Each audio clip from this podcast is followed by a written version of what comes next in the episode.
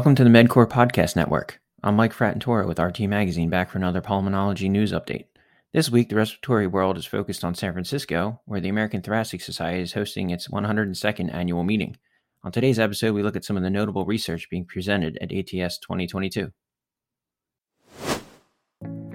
A study conducted by scientists from Evelina Children's Hospital in London reports that hospitalized children covered by Medicaid who reside in the poorest U.S. neighborhoods are at increased risk of pediatric ICU admission and mortality. The research, presented at ATS 2022, also found higher mortality rates among black children treated in pediatric ICUs. Presenting author Dr. Hannah Mitchell said, quote, we decided to conduct this study because there is already substantial evidence of increased rates of PICU admission in children coming from underserved areas but currently no studies looking at whether children coming from these areas are at higher risk of death. She continued, We felt this was an important area to investigate to help us understand which children we care for in the pediatric ICU are at highest risk. Mitchell and her team used Medicaid claims data from 12 U.S. states and cross referenced patients by zip code and family income to classify patients into four poverty quartiles. According to the data, there were over 274,000 pediatric ICU admissions, the median age of PICU patients was 4 years old. 68.5% of patients had a, had a chronic complex condition. Most PICU patients were identified as white, 43.5%, or black, 32.1%. Patients with the highest mortality were from the higher poverty quartile, and those in the lower poverty quartile had the lowest mortality rate. Black children had the highest odds of both PICU admission and PICU mortality. Dr. Mitchell concluded Quote, it is clear that children living in underserved areas and racial or ethnic minority groups are at higher risk of death in intensive care. It is important that doctors working in this field understand this and, and investigate why this is happening. Understanding the scale of the problem, whether it is worse in some regions, and thinking about why it exists are first steps towards addressing it.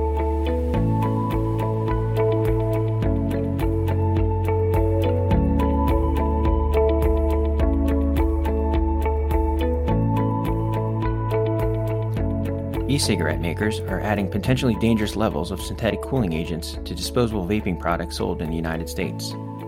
According to research presented at ATS 2022, the chemicals, WS3 and WS23, are vaping additives that produce a cooling effect similar to mint and menthol flavored e cigarettes. Researchers say there is very limited knowledge about the content of synthetic coolants in e cigarettes marketed in the US or about their health risks. Scientists collected and analyzed e cigarettes and refillable e liquids sold in the US. They detected WS3 in 24 of the 25 refillable e liquids they identified. They also found that 13 out of 14 disposable puff bar flavor varieties contained WS23. Five of these 14 disposable puff bar flavors also contained WS3. To determine the health risks of exposure to the cooling agents, researchers used a metric called margin of exposure, or MOE. In short, an MOE score of 100 or greater is considered acceptable exposure. Meanwhile, an MOE score less than 100 indicates increased health risk. The analysis of the vaped e liquids found MOE scores below 100 for most levels of daily vaping. Specifically, MOE scores for WS23 from 11 of 13 Puff Bar products were less than 100 in all use scenarios.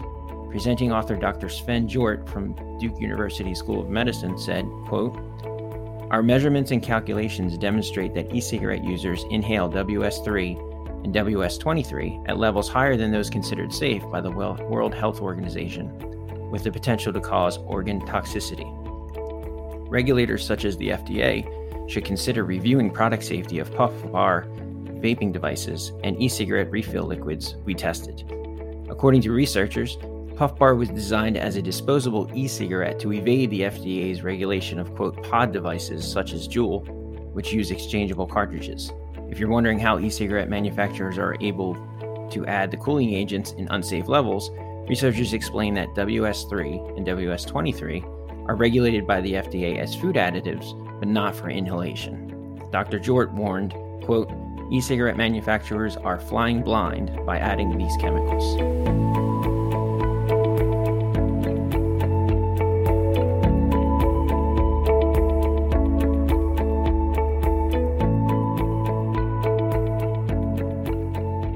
research presented at ATS 2022 warns against the use of race based adjustments to spirometry. According to new research, a significant percentage of black men found to have, quote, normal lung function after race based adjustments to spirometry were actually found to have emphysema on their CT scans. Researchers say that it's standard practice to interpret results from spirometry using race specific norms, which leads to a decrease in the predicted lower limit of, quote, normal FEV1 and FVC for black patients. They warn, however, that the practice of race correction has no biological basis.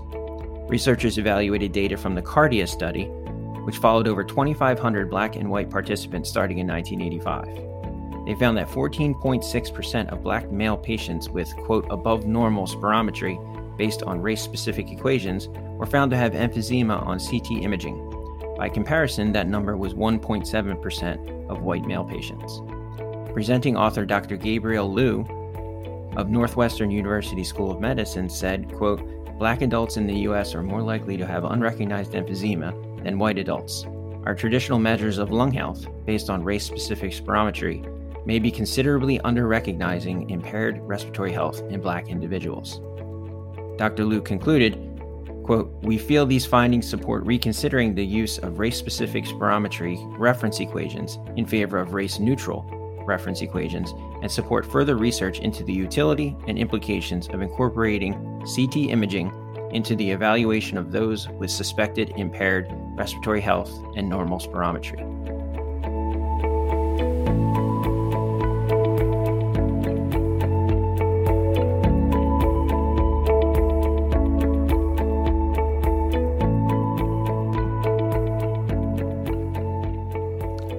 Researchers examining why so many patients screened, quote, high risk for lung cancer go on to delay follow up screening found that 47% of these patients actually delay follow up care. Researchers analyzed patients enrolled in a Seattle based CT lung cancer screening program. The delay time was considered more than 30 days past the recommended follow up and 30 days after initial screening for the highest risk patients who had very suspicious findings. According to their data, 397 patients had high risk findings. 59 patients, or 15%, were ultimately diagnosed with lung cancer. The median delay time was 91 days. However, those with the most severe findings had a delay time of 32 days. Current smokers also had longer delays than former smokers. Researchers were alarmed at the findings, noting that lung cancer remains the leading cause of cancer related deaths. They said screening with low dose CT scans is an evidence based tool to reduce mortality in patients at the highest risk. Presenting author Dr. Aliwa Ahmed of the University of Washington School of Medicine said, quote, the fact that nearly half of all patients with abnormal findings in our study experienced delays in follow up is alarming. It is disconcerting to see that among those screened who have abnormal findings, there is a significant delay in a recommended follow up. This could ultimately result in a delayed diagnosis of lung cancer. Dr. Ahmed warned Interventions are needed at both the provider and patient levels to ensure that high risk patients receive adequate follow up.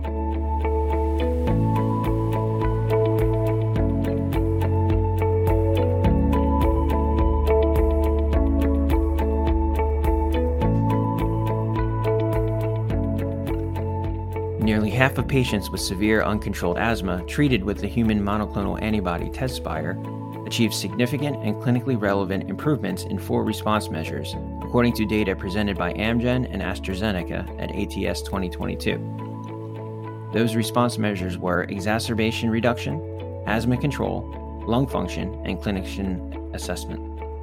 Researchers analyzed data from the Phase 3 Navigator trial published in 2021. Using analysis from that study, 471 patients received Tezspire and 449 received placebo. According to analysis, the proportion of responders was higher in the Tezspire group than in the placebo group for exacerbation reduction, with 85.4% Tezspire versus 67.5% placebo. Asthma Control Questionnaire 6 total score, 86.9% Tezspire group versus 76.6% placebo. Improvement in baseline pre-op bronchodilator FEV1 which was 60.3% Tezspire versus 49.9% placebo group, and Clinical Global Impression of Change CGI C score, which was 81.5% Tezspire group compared to 67.7% in the placebo group. Researchers said that the proportion of those who received who achieved, excuse me, who achieved significant improvement on all measures was higher in the Tezspire group, 48.2% versus the placebo cohort, 25.3%. Presenting author Dr. Njira Lugogo of the University of Michigan Ann Arbor said, quote, across each measure, Tezspire recipients were more than likely to have a response. The greatest difference observed was for exacerbation reduction. She also said that these study results can be used in shared decision making between doctors and patients when discussing the start of Tezspire therapy.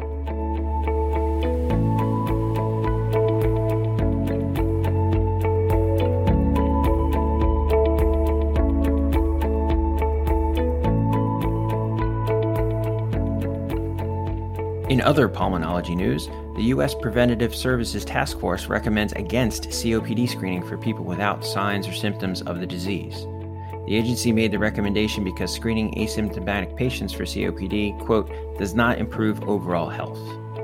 The task force says the recommendation does not apply to the following groups. Number one, people who have signs or symptoms of COPD. Number two, people who were previously dis- diagnosed with COPD. Or number three, people who are at very high risk of COPD, including those with an inherited disorder that can cause COPD or workers exposed to certain toxins at their workplace. The agency emphasized that current and former smokers are at the highest risk of developing COPD, as well as people frequently exposed to pollutants like secondhand smoke, traffic pollution, or toxic chemicals. Task Force Chair Dr. Carol Mangione said, quote, while screening for COPD in people without symptoms is not recommended, healthcare professionals can still help prevent their patients from getting COPD. Most cases of COPD are caused by smoking, so it's essential healthcare professionals support their patients, including young people, in not starting to smoke and helping those who do smoke quit. Thanks everyone for joining the MedQor Podcast Network. Again, this is Mike Fratantoro with RT Magazine. We'll be back with more ATS news tomorrow. Thanks.